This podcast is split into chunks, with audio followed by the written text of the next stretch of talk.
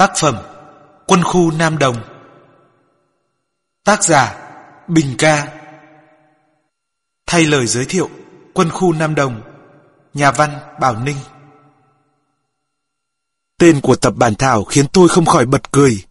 Thấy thú vị quá đi, Và lập tức muốn đọc. Gã quân khu mặc cả bộ rõng Đi giày tá, Dắt xéng trong người đến nhà người yêu. Lẫy lừng một thủa thời bao cấp là đây. Nhà xuất bản không cho biết tác giả của bản thảo là ai, nhưng bởi cái danh rất đặc hiệu và nổi như cồn ấy, mà chưa bắt đầu đọc, tôi vẫn đoán chừng được tác phẩm này dựng khung cảnh của thời nào và tác giả thuộc thế hệ nào trai Hà Thành. Thời bao cấp, ba chữ đó đè ám trong ký ức chỉ sau có chiến tranh.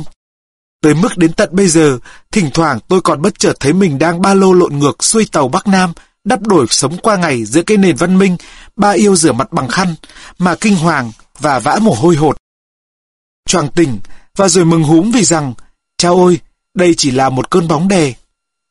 Tuy nhiên sau mấy mươi năm trời mà vẫn nằm mộng, ngoái cổ nhìn về như vậy, thì có nghĩa là ngoài sự khiếp hãi trong thâm sâu cõi lòng, còn có cả nỗi nhớ nhung nữa. Thậm chí buồn nhớ, thương nhớ những tháng năm cơ cực đó. Và cũng bởi vì thế, do những ấn tượng cùng những tình cảm trái ngược rất khó tả của mình đối với thời bao cấp, nên tôi luôn mong được đọc những tác phẩm văn học viết về nó. Tự truyện hồi ký, truyện ngắn, tiểu thuyết, gì cũng được, mà là về thời bao cấp tôi đều thích đọc. Cố nhiên là phải hay, mà hay thì hiếm. Theo như cách đọc và vốn liếng đọc của mình, tôi không lựa được nhiều tác phẩm để kể chuyện Hà Nội những năm cuối cùng cuộc chiến hay được như cuốn này. Nhưng mà bảo rằng đây là tác phẩm viết về thời hậu chiến bao cấp thì lại không hẳn. Tuổi trẻ học trò, thời thanh thiếu niên của đời người mới thực là đề tài của quân khu Nam Đồng là một tự truyện, nhưng là tự truyện tập thể, nên tác phẩm này không theo giọng kể của ngôi thứ nhất, không có nhân vật xưng tôi. Mặc dù vậy, hòa mình vào hồi ức chung của anh em bạn hữu một thời khu gia binh, tác giả hiện hữu đậm nét qua cách nhìn và cách nghĩ, qua giọng văn và cách kể rất riêng. Có thể thấy ngay rằng, tác giả của quân khu Nam Đồng không phải là một nhà văn, hoặc chí ít không phải là nhà văn chuyên nghiệp. Bởi lẽ chuyên nghiệp viết văn thì không nhìn, không kể, không viết được như vậy phóng khoáng, mạnh bạo, dạn dĩ viết. Không tự gò mình vào những khuôn phép văn chương, không tránh né những trông gai hầm hố của hiện thực từng có trong số phận con người và trong đời sống xã hội một thời, nhưng cũng không tô vẽ, bôi đen, phủ hồng sự thật. Tóm lại, chân thực, hồn nhiên, tự nhiên, nhi nhiên là đặc điểm nổi bật của văn phong tác giả. Tự nhiên, nhi nhiên, không gợi một tí tị gì sự hành văn. Đây là một tác phẩm viết rất hay và đầy xúc động về tuổi hoa niên, tình mẹ con, tình cha con, tình thầy trò, tình bạn, tình huynh đệ chiến hữu cùng trường, cùng phố, tình yêu đầu đời vô cùng non nớt mà sâu nặng thủ học trò. Từ trong quá khứ thời gian khổ trở về rào rạt tâm hồn tôi, khi đọc cuốn sách phải nói là rất lạ lùng này. Ngày gặp mặt Khu tập thể quân đội Nam Đồng được xây dựng sau năm 1964, là một trong những khu gia binh lớn nhất Hà Nội thời chiến tranh chống Mỹ. Ban đầu, Khu gồm 8 dãy nhà 4 tầng, chủ yếu dành cho gia đình các sĩ quan cấp úy và cấp tá. Về sau, Bộ Quốc phòng xây thêm 6 dãy nhà một tầng giữa các dãy 4 tầng. Khoảng 500 gia đình sĩ quan sống ở đây. Thế nhưng những người gắn bó nhất với khu tập thể không phải là các ông bố mặc quân phục thường xuyên xa nhà, mà là nũ con nít. Khi đến đây vào những năm 1964-1965, chúng đa phần chừng 5 đến 7 tuổi gắn bó với nhau suốt thời thơ ấu và thời niên thiếu, cùng học, cùng chơi, cùng tranh một chỗ xếp hàng, mua gạo, hứng nước, cùng nhau đánh lộn, và yêu khi lớn lên. Bọn trẻ con trong khu tập thể có rất nhiều kỷ niệm chung. Sau hàng chục năm trời, giữa chúng vẫn duy trì một mối quan hệ khá đặc biệt. Chính vì thế, khi nghe tin ban liên lạc ở Hà Nội thông báo tổ chức gặp mặt nhân kỷ niệm 50 năm ngày thành lập khu tập thể, thành viên từ khắp mọi miền hưởng ứng rầm rầm. Hòa thông báo cho Việt ở thành phố Hồ Chí Minh về sự kiện này. Ban đầu Việt không muốn ra. Tôi thấy các kỳ họp mặt khu Nam Đồng gần đây, đa phần là bọn trẻ, đang ở giai đoạn thích mua một vé quay về tuổi thơ. Mình tới, chúng cũng chẳng biết là ai. Hòa động viên. Quên ai thì quên, chứ sao mà quên được anh Việt, thành viên khét tiếng một thời của con khu Nam Đồng. Mới ngày nào đó mà đã 50 năm qua rồi. Thực ra bây giờ đâu có mấy người hiểu vì sao một khu tập thể kiểu mẫu của các gia đình quân nhân ngày ấy lại biến thành quân khu. Việt trầm ngâm. Bọn mình cũng đã trải qua đủ ngọt bùi cay đắng. Nhưng phải thừa nhận, thời gian sống ở khu Nam Đồng là những ngày vui và đẹp nhất. Việt tặc lưỡi rồi nói thêm. Chẳng hiểu sao ngày đó, một lũ trẻ danh mà dám xưng hùng xưng bá với thanh niên Hà Nội. Ngày gặp mặt, số người tới gấp đôi dự kiến, gần 700 người. Rượu vào, lời ra, quá khứ tràn về như thác lũ. Việt ngơ ngác giữa đám đông. Nó rời khu Nam Đồng đi bộ đội từ giữa năm 1974, sau đó vào thẳng Sài Gòn. Người thân xa nhau 20 năm gặp lại nhiều khi thành lạ. Huống hồ Việt và nhiều người sau 40 năm mới nhìn thấy nhau. Cô hàng xóm sát nhà đấm nó thùng thụp vì tội không nhận ra em. Mà nhớ sao được, khi ngày xưa em nhí nhảnh ngây thơ, giờ tóc em bắt đầu điểm bạc. Việt cũng không nhận ra bạn Hạnh học cùng lớp ngồi trên một bàn. Cả bạn Trang, trước đây Việt hay sang nhà mượn chuyện, giờ Việt cũng không nhận ra. Tóm lại, em nào, bạn nào nhận ra Việt thì nhận. Nó hầu như chẳng nhận ra ai. Đặc biệt có mặt em rất xinh túm lấy Việt. Ôi, anh Việt, nhớ em không? Hi, nhìn kiểu này chắc không nhớ rồi. Ngày xưa, anh em mình cười chuồng tắm chung với nhau. Vẫn không nhớ à? Ôi, cái anh này, chán quá. Việt ngẩn người, cố lục tìm trong khắp các miền ký ức mà không ra đoạn ấy. Hồi đó tuy nghịch ngợm, nhưng sống rất trong sáng. Làm gì đã biết cởi chuồng tắm chung với con gái? Nó ngượng nghịu. Anh không nhớ, nhưng bây giờ mình cùng trở về quá khứ được không em? Cô em cười. Anh quá đáng vừa vừa chứ. Quá trưa, mọi người lần lượt ra về. Việt vẫn nấn ná lại ngồi uống. Nó vào Sài Gòn lâu nên nhiễm cái tật uống lai dai. Đám bạn học cũ cùng lớp nhắc Việt giữ sức khỏe để buổi tối chơi tiếp. Lần nào bạn bè vào Sài Gòn, Việt cũng đón tiếp thịnh soạn. Lần này nó ra Hà Nội, lại gặp dịp kỷ niệm 50 năm chung sống ở khu tập thể Nam Đồng. Nhất định phải uống thêm một trận đã đời. Đến 6 giờ chiều, cả bọn có mặt đầy đủ ở điểm hẹn, nhưng không thấy Việt đâu. Gọi điện thoại mới biết nó vẫn đang nhậu với những đứa chưa chịu về, ở Lê Thạch Quán. May mà hai địa điểm gần nhau, nên 10 phút sau Việt cũng có mặt. Giọng nó có vẻ say. Mấy chục năm không gặp, tôi nhìn ai cũng thấy lạ, nhưng rất nhiều người nhận ra tôi và tới cụng ly. Ai cũng ly tôi cũng uống, không nhớ nổi uống bao nhiêu nữa. Vui thật, gặp mọi người, nhớ lại bao nhiêu chuyện. Trong lúc mọi người tranh nhau nhắc lại kỷ niệm xưa, Hòa đề nghị. Hay bọn mình viết lại chuyện quân khu năm đồng ngày xưa để cho con cháu nó xem. Việt phản ứng. Không được. Các ông mà viết thế nào trong đó cũng có tôi. Chuyện tôi ngày xưa có gì hay ho đâu. Học thì rốt, suốt ngày đánh nhau, liên tục bị vào đồn công an. Thái đen cũng không đồng tình. Hai đứa con tôi từ bé đã ngang bướng, thích đánh nhau, giống hệt tôi hồi nhỏ. Vì vậy, ngoài việc giáo dục, tôi còn phải không cho chúng nó phát hiện ra đấy là gen của bố. Chuyện bọn mình kể cho nhau nghe thì được. Nếu viết thành sách, phải cân nhắc. Hoàng hùa theo. Đừng viết. Hơn ba chục năm nay, vợ tôi vẫn nghĩ tôi tuy ở khu Nam Đồng nhưng mà ngoan. Nếu viết thành chuyện, vợ tôi đọc được, nó sẽ bảo tôi là đồ lừa đảo. Nó đâu biết chuyện tôi đã từng bị giam. Ngày đó biết tôi định đi tù, đời nào nó lấy tôi. Khanh cũng có lý do riêng để phản đối. Còn lại các bố, chuyện đã qua xin các bố hãy để cho nó ngủ yên. Cô ba nhà con tuy là chính cung, nhưng hay ghen chuyện cũ lắm. Bây giờ kể hết chuyện yêu đương ngày trước, nó lại trả cào con suốt ngày. Hà Tư lầm bầm, chẳng biết nó tán thành hay phản đối. Nếu ngày xưa các ông biết sợ như thế, khu tập thể Nam Đồng đã chẳng biến thành quân khu. Hòa nói, kể từ ngày bọn mình xưng hùng xưng bá, làm cho cái tên quân khu Nam Đồng trở nên khét tiếng một thời, cũng hơn 40 năm rồi. Ông Việt đang sống độc thân, nếu chuyện được viết ra, có khi lại trở thành ngôi sao sáng để cho các quý cô chưa chồng tới cầu hôn. Ông Khanh cũng không nên sợ cô ba ghen chuyện cũ. Nếu hay ghen, cô ấy đã chẳng chịu là vợ thứ tư của ông. Còn vợ chồng ông Hoàng, ván đã đóng thuyền ba thập kỷ, không lẽ bỏ nhau vì một chuyện từ đời nào đời nào. Mà nếu có bị bỏ chăng nữa, ông kiếm đâu chẳng được một cô kém hai chục tuổi như vợ ông Khanh đây. Hà Tư đồng tình. Theo tôi, nếu viết lại được đúng chuyện của bọn mình thì nên viết. Bọn mình ngày xưa cũng oai hùng lắm chứ. Việt nhún vai. Oai gì cái chuyện có lớn mà chẳng có khôn. Khi máu dồn lên mặt là vung dao vung gậy, rồi bị công an bắt nhốt. Nghĩ mà thương ông già tôi ngày ấy, liên tục phải lên đồn bảo lãnh cho con. Bây giờ kể lại những chuyện đánh đấm khi xưa, chỉ nêu gương xấu cho lũ trẻ. Hà Tư lắc đầu. Hồi đó mình đánh nhau nhưng nghĩa hiệp. Đánh nhau là để tự vệ, để tiêu diệt bọn xấu, để bảo vệ bạn bè. Việt cắt ngang. Và để được đi tù nữa. Ông có nhớ sự vụ xử án năm 1974 tại hội trường khu tập thể Nam Đồng không? Giờ nghĩ lại những trận đánh của anh em mình ngày ấy còn thế ghê, chứ đừng nói là viết lại.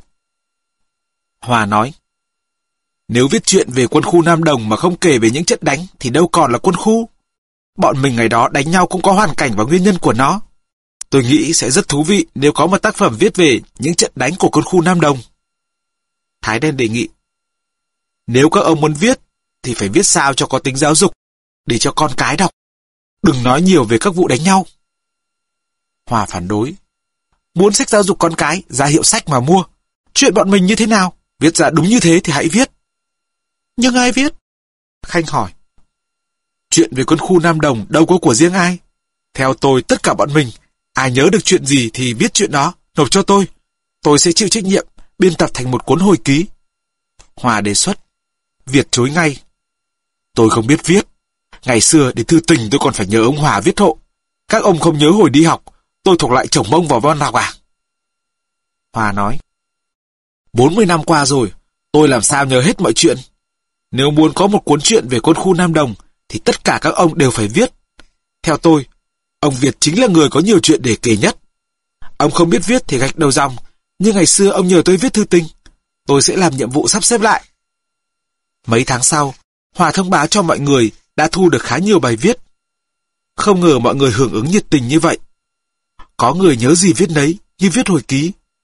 Có người viết dưới dạng chuyện ngắn, với các nhân vật hư cấu. Có một số trùng lặp về nội dung hoặc tình tiết. Hòa quyết định biên tập lại cho gọn gàng. Cứ tưởng công việc nhẹ nhàng, hóa ra mất rất nhiều thời gian. Bản thảo, những câu chuyện về quân khu Nam Đồng được gửi cho một số thành viên trong khu đóng góp. Đa phần ủng hộ, nhưng cũng có những ý kiến trái chiều. Người này thắc mắc, sao không có tên mình trong đó? Người kia thấy có nhân vật hơi phản diện trùng tên mình, lập tức đòi bỏ chi tiết này, bổ sung tình tiết khác. Hòa vào đầu bứt tai. Cuối cùng, nhà biên tập bất đắc dĩ quyết định. Đổi hết tên nhân vật trong chuyện. Có điều, trong khu tập thể có hàng nghìn cái tên, rất nhiều tên giống nhau. Đặt tên không trùng người này cũng sẽ trùng người kia. Đành phải giải thích thêm, đây là chuyện, giống như tiểu thuyết, nên phải hư cấu. Xin đừng hiểu nhầm giữa nhân vật với người thật việc thật. Mặt khác, gần nửa thế kỷ trôi qua, nhìn lại ký ức, mọi thứ cứ lung linh và mờ ảo, giống như một buổi sáng mùa đông, chúng ta ngắm nhìn cảnh vật qua những lớp sương mù. Vì vậy, các tình tiết trong câu chuyện cũng có thể đôi điều không chính xác.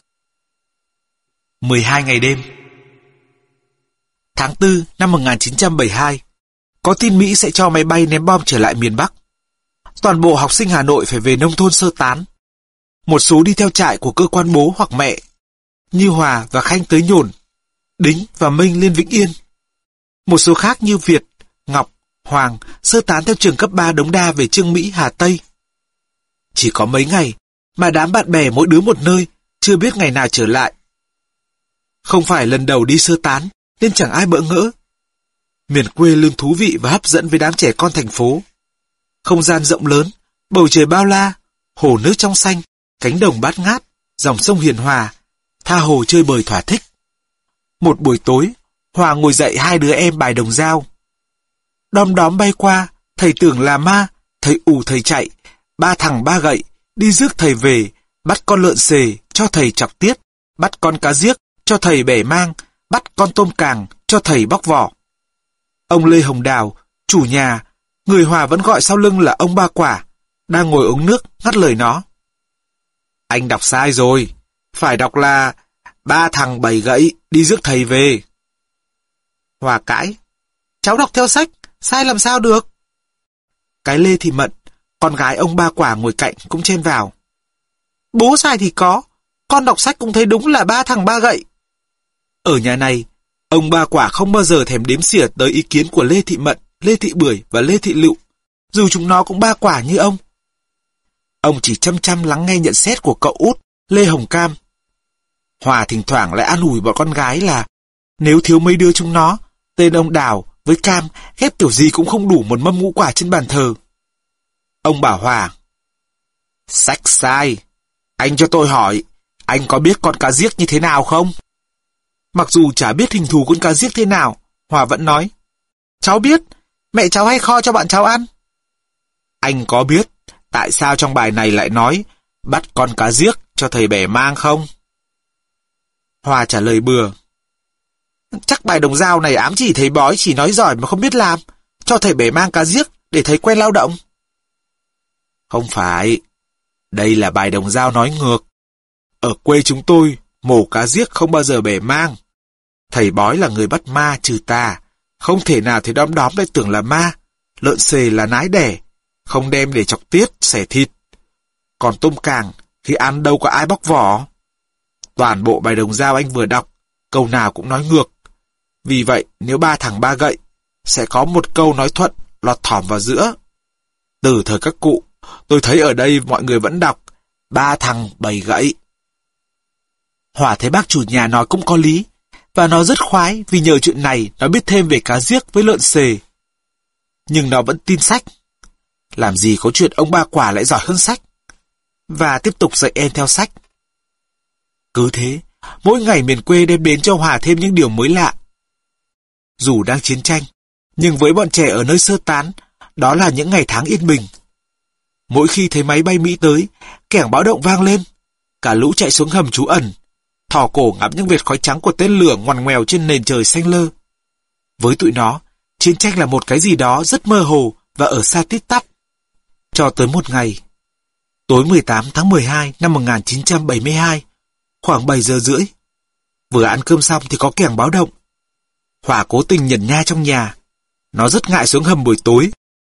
Ở đời sống chết có số, nếu như bom rơi trúng cái hầm chữ A được gác chéo bởi mấy cây tre, trên phủ sơ sài rơm trộn với bùn thì có tránh đằng trời. Nó sợ nhất đêm tối xuống hầm, dẫm phải bọn cóc, hoặc sợ phải nhái bén, anh ương, thi thoảng gặp cả rắn nữa. Nói chung, Hòa rất sợ những con da trơn trơn, nhớt nhớt như thạch sùng, thằn lằn, tắc kè, cóc, nhái. Về sau nó mở rộng thêm vào danh sách ngày bọn người lươn lẹo. Nó nghĩ bụng, không xuống hầm chưa chắc đã chết vì bom, xuống hầm có khi lại chết vì rắn độc cắn. Tuy vậy, quy định báo động phải xuống hầm. Mọi người xuống cả, một mình ở trên cũng khó coi. Nhưng tối nay không chỉ một hai hồi kẻng như mọi khi, kẻng liên tục, dồn dập. Tiếng đạn pháo, tiếng bom nổ, tiếng gầm rú của máy bay như một bản giao hưởng hỗn loạn trên bầu trời. Hòa lẩm bẩm. Chết rồi, nó đánh Hà Nội. Suốt đêm, mỗi lần nghe bom và súng nổ lẫn trong tiếng kiểng báo động, mọi người lại lốc thốc ra hầm. Khoảng hơn 4 giờ sáng, Hòa vừa chợp mắt, lại nghe bom nổ rầm rầm. Vừa buồn ngủ, vừa mệt và lười, nó chùm chân kín đầu, phó mặc số mệnh. Nó vừa ngủ vừa thấp thỏm, không biết bố mẹ ở Hà Nội có sao không? Rồi nó tự an ủi. Chắc gì Mỹ đã đánh vào Hà Nội. Các bên đang đàm phát ký kết hiệp định Paris. Chắc Mỹ chỉ thả bom đâu đó ở ngoại thành. Tiếng bom nghe gần lắm. Chắc gần nơi đây, nơi nó sơ tán chứ không phải thủ đô. Hôm sau đến trường, các thầy cô thông báo đêm qua máy bay Mỹ B-52 tấn công Hà Nội. Học sinh phải nghỉ học để ra cố các hầm trú ẩn. Cả ngày hôm đó hoàn toàn yên tĩnh. Thế nhưng tôi đến, cũng khoảng 7 giờ rưỡi, kẻng báo động lại vang lên rồn rập. Lần này, tiếng bom và tiếng súng phòng không còn rền vang hơn đêm trước. Nhà cửa rung bần bật. Có cảm giác mặt đất rung rung chuyển động dưới bước chân của một đàn voi khổng lồ đang di chuyển chậm rãi. Mỗi bước chân nện xuống là một tiếng bom rền. Cả đêm Hòa phải ở dưới hầm. Tới hơn 5 giờ sáng hôm sau mới ngớt tiếng bom và súng. Mặt trời nhô ra, hát ánh sáng vàng ạch trên những quầng mây xám xịt. Đến trường, nòm đám bạn bè đứa nào cũng phờ phạc. Nhà trường thông báo nghỉ học tiếp. Về nhà, Hòa thấy chật ních người. Bà nội không đi sơ tán, nay được mẹ đưa lên cùng với cô Hương và hai đứa bé lít nhít, con cô đang khóc inh ỏi. Hòa và hai em được ông chủ nhà sắp xếp nằm trên cái giường tre, giờ thêm bốn người nữa, thành ra không đủ chỗ. Ba anh em nhường hai cái giường cho bà và mẹ con cô Hương, trải ni lông nằm dưới đất. Ông chủ nhà luôn miệng xin lỗi bởi nhà chật quá. Hòa cũng cảm thấy hơi ngại. Mẹ con cô Hương không phải thành phần của trại, lên thế là sai quy định. Bác dụ, trại trưởng đi qua trông thấy, tỏ ý không hài lòng, nhưng cũng chẳng nói gì. Cô Hương cứ thanh minh. Cô chỉ ở nhờ mấy hôm, vì lúc này chẳng biết chạy đi đâu cả. Ít bữa nữa cơ quan cô thu xếp được chỗ sơ tán, cô sẽ chuyển đi ngay. Hà Nội vắng tanh. Trên khắp các ngã đường ra ngoài thủ đô là những dòng người rồng rắn đi sơ tán. Sau hai đêm máy bay B-52 ném bom, nếu không vì nhiệm vụ, ít người dám trụ lại. Đêm 20 và 21, cứ sau 7 rưỡi tối, máy bay Mỹ lại vào ném bom. Sang ngày 23 và 24 thì súng bắn, bom nổ cả đêm lẫn ngày. Nhiều lúc Hòa phát chán trả buồn xuống hầm trú ẩn. Nó thừa biết, nếu một quả bom rơi xuống, cả ngôi nhà này cùng với hầm sẽ biến thành cái ao. Hòa rủ Khanh ra trận địa của đơn vị pháo cao xạ xin một chân phục vụ, làm tiếp đạn hay đưa nước. Dù sao được tham gia đánh nhau cũng sướng hơn cảnh suốt ngày trốn xuống hầm như đám chuột. Nhưng tính Khanh vốn nhát chết nên chối đây đầy. Sáng ngày 25, Minh và Đính nghe lòm được tin Mỹ tuyên bố là sẽ không ném bom ngày Noel, nên từ Vĩnh Yên xuống, rủ Hòa và Khanh về Hà Nội chơi. Khanh không về, nó cho rằng không tin được bọn đế quốc Mỹ. Hòa thấy thế lại mừng, vì trốn một lúc hai thằng dễ lộ. Nó dặn Khanh ở lại lựa lời mà nói dối, đừng để bác dụ biết nó đi Hà Nội. Về khoản nói dối như thật, Hòa hoàn toàn tin tưởng ở Khanh. Tới Hà Nội, ba đứa gặp Việt và Hoàng cũng trốn trường cấp 3 nội trú từ Trưng Mỹ Hà Tây về. Việt bảo trốn đi chơi những ngày này an toàn nhất, vì thầy cô giáo lúc nào cũng ngồi cạnh hầm trú ẩn. Cứ thế báo động là chui vào, đâu có thời giờ đi kiểm tra học sinh. Nó nghe trộm đài BBC, thấy Mỹ tuyên bố ngừng ném bom ngày Noel, nên rủ Hoàng trốn về Hà Nội. Trừ Hoàng biết chỗ mẹ giấu chìa khóa, còn mấy đứa kia chẳng ai vào được nhà, nên cả bọn về nhà nó. Lục bếp không có gì chén được, Hoàng xúc mấy bơ gạo, mang xuống ngã tư sở đổi bánh cuốn. Đến nơi, cửa hàng đóng im ỉm. Cả nhà bà bán bánh cuốn đã đi sơ tán.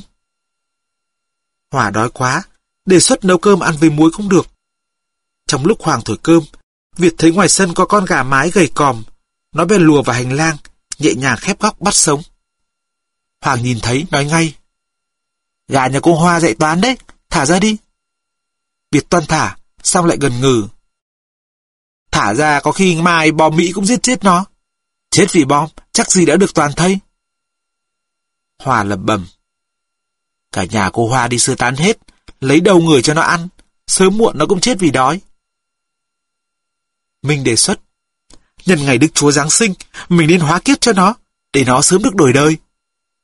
Hoàng vẫn ngần ngừ, Mình bồi tiếp. Mình hóa kiếp cho nó kiếp này, để kiếp sau nó trở thành con cơm con phượng, có khi nó còn cảm ơn mình. Hòa tán thêm. Cô Hòa mà thấy mấy thằng cháu yêu của cô sắp chết đói giữa một thành phố đang là tâm điểm của mưa bom bão đạn thế này, chắc cô thịt luôn cả đàn gà nhà cô cho bọn mình ăn đấy chứ. Hòa nghĩ ngợi. Cuối cùng, tình hàng xóm láng giềng của nó cũng bị đẩy lùi trước sự muốn ăn gà của chính mình. Nó bảo Minh, ta mổ xong, mày phải đem lông đi thật xa vứt nhá. Minh mặc cả. Ta vứt lông thôi, tí nữa ăn xong thằng Việt phải đem vứt xương. Việt cười. Ăn xong mày hãy đi vứt lông tiện tay vứt luôn xương. Con gà mái tuy gầy, nhưng đầy một bụng trứng.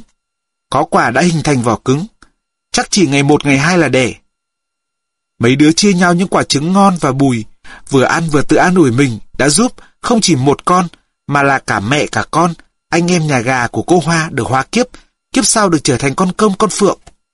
Sau đó, cả bọn lượn một vòng qua nhà máy cao su sao vàng, vào làng nhân chính xem những hố bom B-52. Buổi tối, chúng đi chơi nhà thờ hàng bột và nhà thờ lớn. Tới khuya mới về. Để bố mẹ có muốn đuổi ngay về nơi sơ tán cũng không đuổi được. Quả nhiên về đến nhà, đứa nào cũng chỉ bị mắng qua loa mấy câu, và phải hứa sáng sớm hôm sau sẽ trở lại nơi sơ tán. Thế nhưng khi chưa kịp mắc màn đi ngủ, Đính đã gọi cả bốn đứa ra thì thào. Bố tao nói, một thằng phi công khai. Mỹ sẽ dự định ném bom khu tập thể Nam Đồng vì nơi này tập trung nhiều sĩ quan cao cấp của quân đội. Bố ta bắt phải đi ngay đêm nay. Lúc đó đã gần nửa đêm, nên Hòa, Hoàng, Việt và Minh đều cảm thấy ngại. Hòa nói, Mỹ đã thông báo không đánh ngày Noel mà. Tổng thống Mỹ trước vẻ bà bán kẹo kéo đâu mà nói rồi lại nuốt lời. Việt đồng tình.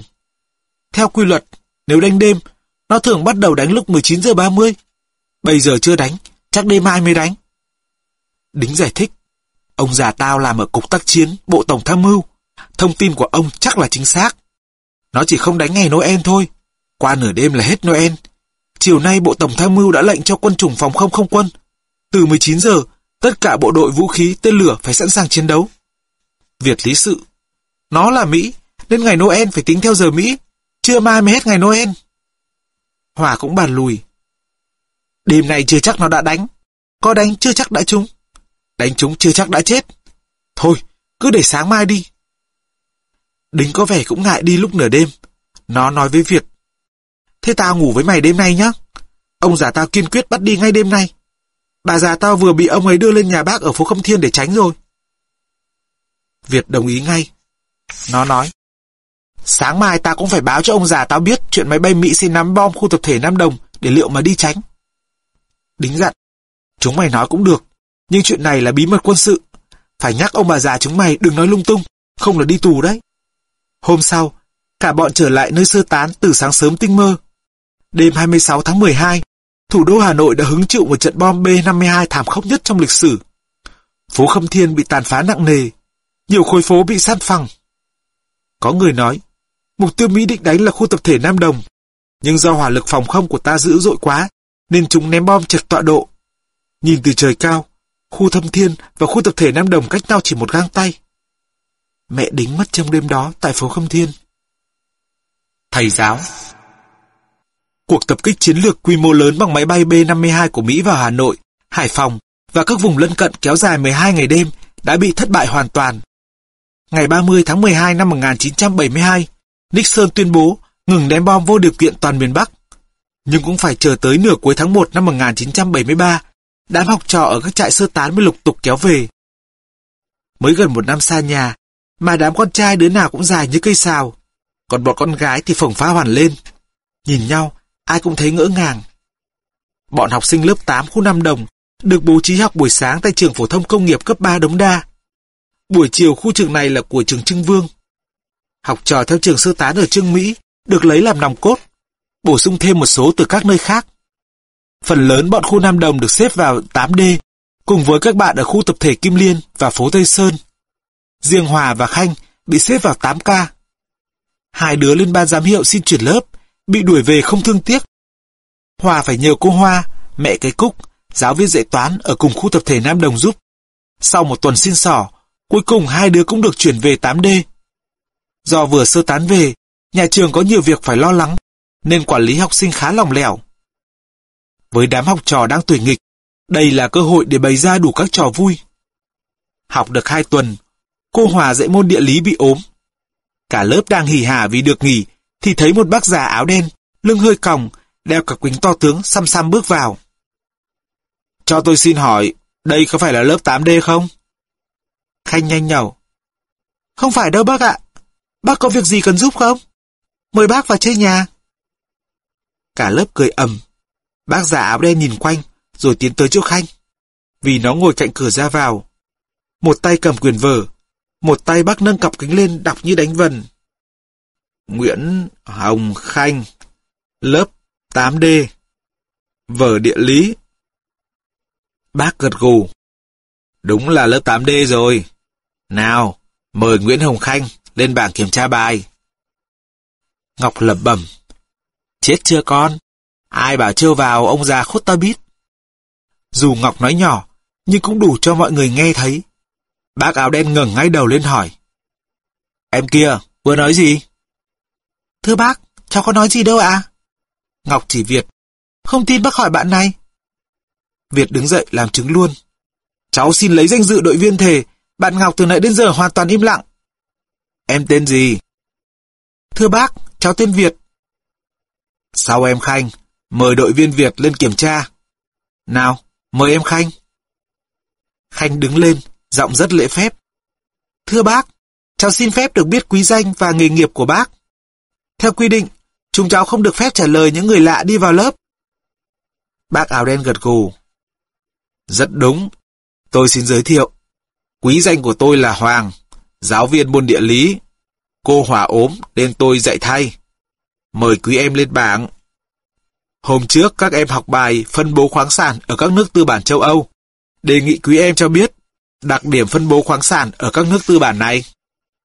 Cô Hòa rất ít khi kiểm tra miệng đầu giờ học, còn Khanh thì không học bài. Nhưng thấy thầy vui vẻ, gọi mình là quý em, nên nó trả lời kiểu bốc phét. Nó xưa nay vẫn dẻo mỏ.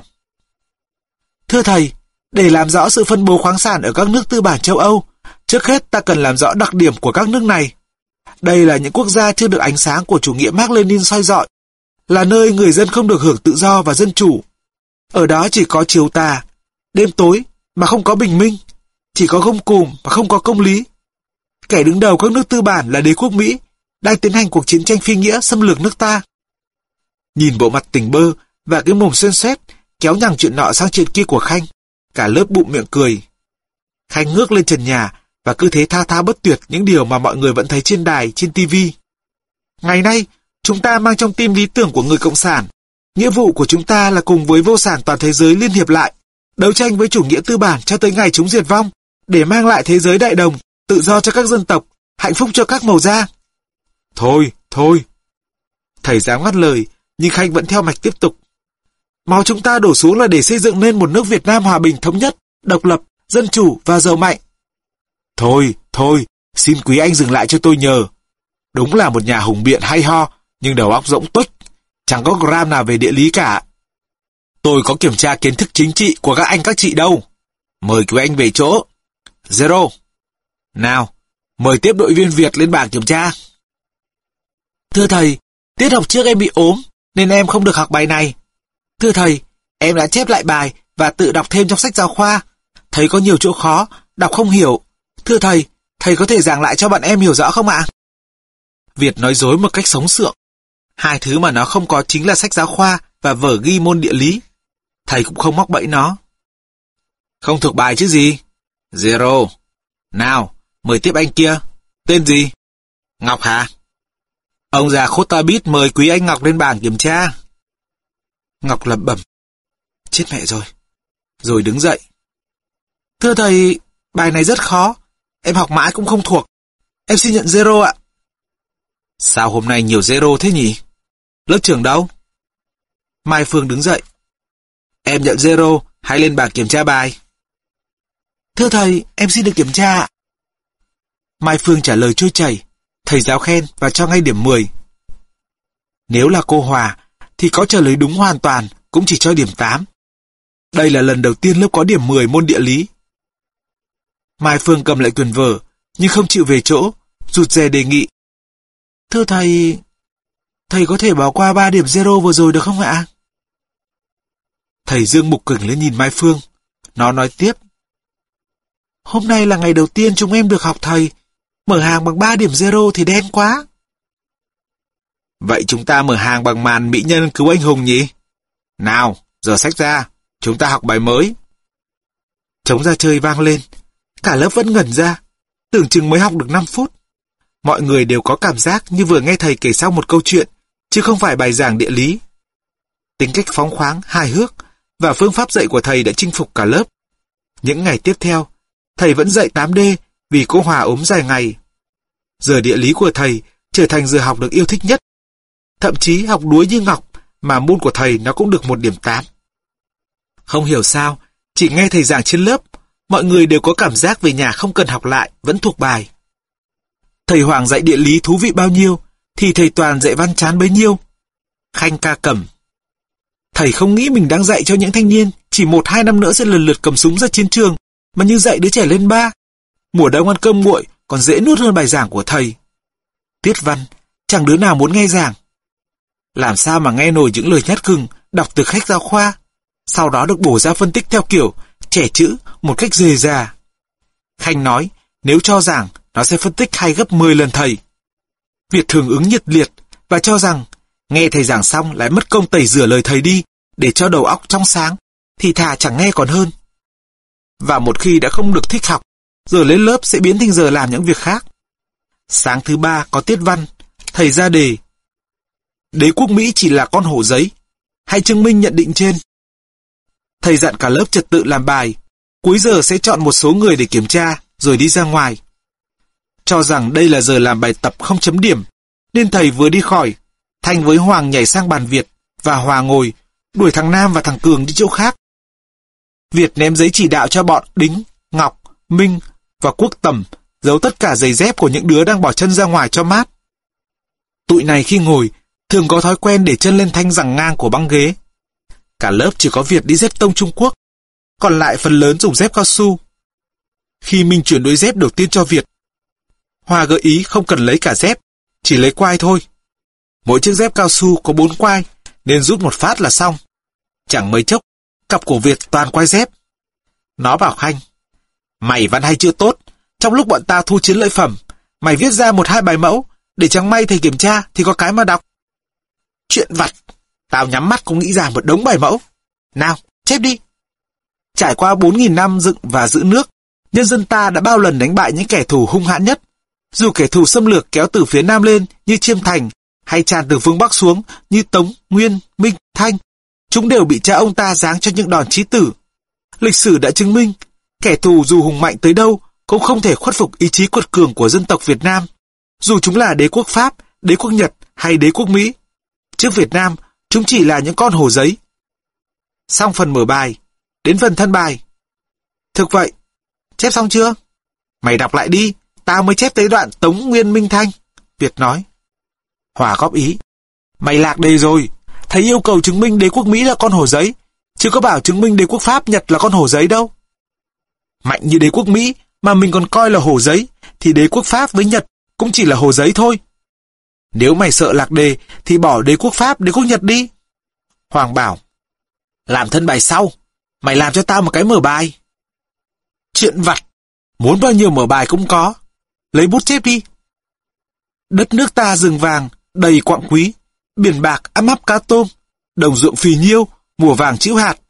Vì vậy, kẻ thù luôn dòm ngó. Từ thuở dựng nước, cha ông ta đã bao lần phải cầm vũ khí, đứng lên bảo vệ quê hương. Lịch sử cho thấy, trước tinh thần và ý chí của dân tộc Việt Nam, mọi sức mạnh xâm lược đều tan chảy. Là một quốc gia non trẻ, mới thành lập trên 200 năm từ phương Tây xa xôi, người Mỹ không hiểu một chân lý đơn giản. Chúng có thể khuất phục được những dân tộc yếu hèn, nhưng chúng sẽ ngục ngã trước tinh thần và ý chí của một dân tộc anh hùng đã được tôi luyện qua hàng ngàn năm đấu tranh giữ nước. Dù chúng là kẻ xâm lược hùng mạnh nhất trái đất này, tới Việt Nam, chúng chỉ là con hồ giấy. Xong phần mở bài, còn thằng nào cần mở bài nữa, ta đọc cho mà chép. Ở vào một vị trí chiến lược vô cùng sung yếu, Việt Nam luôn là sự thèm khát của những kẻ thù xâm lược. Với âm mưu biến Việt Nam thành một bàn đạp tấn công phe chủ nghĩa xã hội, đế quốc Mỹ đã tiến hành cuộc chiến tranh phi nghĩa, chia cắt đất nước ta. Khanh cứ thao thao, không để ý thấy thầy Toàn đã đứng sau lưng nó từ lúc nào. Thầy bảo, sao lại mất trật tự và làm bài tập tập thể thế này? Mời cậu Khanh lên bảng, trình bày bài của mình cho mọi người nghe. Đang mải làm bài cho mọi người. Trong vở Khanh làm gì có chữ nào? Nó cầm đại quyền vở toán của Việt đi lên bảng. Mở hú họa một trang, nhìn chăm chú vào những con số và đọc. Từ thủa Đinh Lê Lý Trần xây nền độc lập, dân tộc ta đã trải qua lịch sử một ngàn năm giữ nước. Tuy là một nước nhỏ, nghèo nàn và lạc hậu, chúng ta lần lượt chiến thắng những kẻ ngoại xâm hùng mạnh hơn rất nhiều lần. Để làm được điều đó, ngoài lòng yêu nước nồng nàn, tinh thần đấu tranh bất khuất chống ngoại xâm, chúng ta luôn có những chiến thuật, chiến lược hợp lý, không chủ quan khinh địch, không đánh giá thấp sức mạnh của kẻ thù. Khanh là đứa lợi khẩu, khi nói, nó chỉ cần túm lấy một ý chính định hướng là có thể tán tha thao bất tuyệt, dù tán xuôi hay tán ngược. Bọn trong lớp khi tranh luận, dù biết nói xa lè, nhưng vẫn không bẻ được lý sự của nó. Lần này, Khanh bị thầy gọi bất ngờ, không kịp chuẩn bị. Trước mắt lại là quyền vở đại số. Nếu không đọc trôi chảy, sợ thầy phát hiện chưa làm bài, nên nó cứ thuận miệng đọc to những gì vừa đến trong đầu. Đế quốc Mỹ là một kẻ thù vô cùng nguy hiểm. Chúng có vũ khí tối tân. Chúng cầm đầu cả phe tư bản chủ nghĩa. Chúng dã tâm làm bá chủ toàn cầu. Để thực hiện điều đó, một trong những tính toán của chúng là biến Việt Nam thành bàn đạp ở Đông Nam Á để tấn công phe xã hội chủ nghĩa. Vì vậy, chúng ta phải luôn cảnh giác, không một phút lơ là. Chúng ta không nên coi đế quốc Mỹ là một con hổ giấy, mà phải coi chúng là một con hổ thật, một con hổ mạnh, tàn bạ và nguy hiểm nhất trong số những kẻ thù của chúng ta từng đối mặt. Thầy ngắt lời Khanh. Cậu lạc đề rồi. Tôi bảo cậu chứng minh đế quốc Mỹ là con hồ giấy. Sao cậu nói ngược lại? Vì đế quốc Mỹ chỉ là con hồ giấy, nên chúng ta nhất định sẽ chiến thắng. Khanh cái. Thưa thầy, truyền thống của dân tộc ta là lấy yếu thắng mạnh, lấy ít địch nhiều. Đế quốc Mỹ càng hùng mạnh, chiến thắng của chúng ta càng vinh quang. Cậu phải bám sát đề bài, không được nói ngược lại. Thưa thầy, em nghĩ sao nói vậy? Hơn nữa, em thấy trong tài liệu của bố em, người ta cũng nói như thế. Thầy cau mặt. Cậu đọc trong tài liệu nào? Em đọc trong bản tin, thông tấn xã Việt Nam, mật, không phổ biến. Ai cho phép cậu đọc tài liệu mật? Cậu lại đem tài liệu mật của bố cậu ra để phổ biến trước lớp. Như thế là tiết lộ bí mật quân sự. Bình thường thì Khanh sẽ cãi thầy đến cùng. Nhưng lần này nó nói hớ. Nó định đem chuyện tài liệu mật của bố để lòe thầy. Không ngờ bị thầy dồn cho. Sợ cãi tiếp sẽ dẫn tới chuyện hai bố con làm lộ bí mật quân sự. Nó cắm mặt nhìn xuống. Chẳng mấy khi Khanh rơi vào hoàn cảnh này, Hòa giơ tay xin phát biểu. Thưa thầy, bạn Khanh nói thế là sai ạ. Thầy nhìn Hòa gật đầu, nét mặt giãn ra. Hòa nói tiếp. Chuyện bạn Khanh nói, không phải là bạn ấy đọc trong bản tin thông tấn xã Việt Nam. Hôm Chủ nhật, bạn Khanh sang nhà em chơi, nghe lỏm chuyện bố em với mấy chú trong cơ quan. Bố em nói, hiện nay đang có quan điểm, gió đông thổi bạt gió tây, đề cao sức mạnh của phe xã hội chủ nghĩa. Nhưng nếu hiểu không đúng, coi đế quốc Mỹ là con hổ giấy mà chủ quan khinh địch thì sẽ nguy hiểm. Em cũng nghĩ đế quốc Mỹ không phải là con hổ giấy. Thầy sầm mặt. Cậu lên bảng kiểm tra bài. Hòa cầm quyển vở, mới viết nguệch ngoạc được vài cái gạch đầu dòng lên bảng. Nhưng đế của đôi dép cao su không bám vào chân nó. Trong lúc cùng với việc chỉ đạo thu thập quay dép của bọn khác, Hòa không ngờ dép nó cũng bị đứa nào rút hết quai. Nó đành đi chân đất lên bảng. Cả lớp cười ầm. Thầy giáo nhìn xuống chân nó. Sao cô đi chân đất đến trường? Em đi dép, nhưng bạn nào ăn cắp quay dép mất rồi ạ. Hòa nói và quay về bàn, lấy hai cái đế dép dơ lên cho thầy xem. Cả lớp đang cười hòa, thấy vậy cũng ngó xuống chân mình và khắp nơi. Thưa thầy, em bị mất dép. Thưa thầy, dép em bị đứa nào ăn cắp hết quai. Như một cái chợ. Quốc Tầm đề nghị. Thưa thầy, xin cho khám cặp để tìm quai dép. Không thì hôm nay cả lớp phải đi đất về nhà. Quốc Tầm chưa nói dứt lời, thì nghe có tiếng vù vù. Hai mớ quay dép được ném lên phía trước bắn tung tóe. Cả lớp bò ra cười. Thầy giáo tức tối, yêu cầu lớp trưởng thu bài rồi bỏ đi, tìm cô chủ nhiệm để phản ánh tình hình. Hôm sau trả bài, bọn Khanh, Hòa, Việt, Ngọc đều được một điểm vì mới làm xong mở bài. Cả lớp có 2 điểm 5, còn lại hầu hết là điểm 2 và điểm 3. Cuộc tàn sát điểm số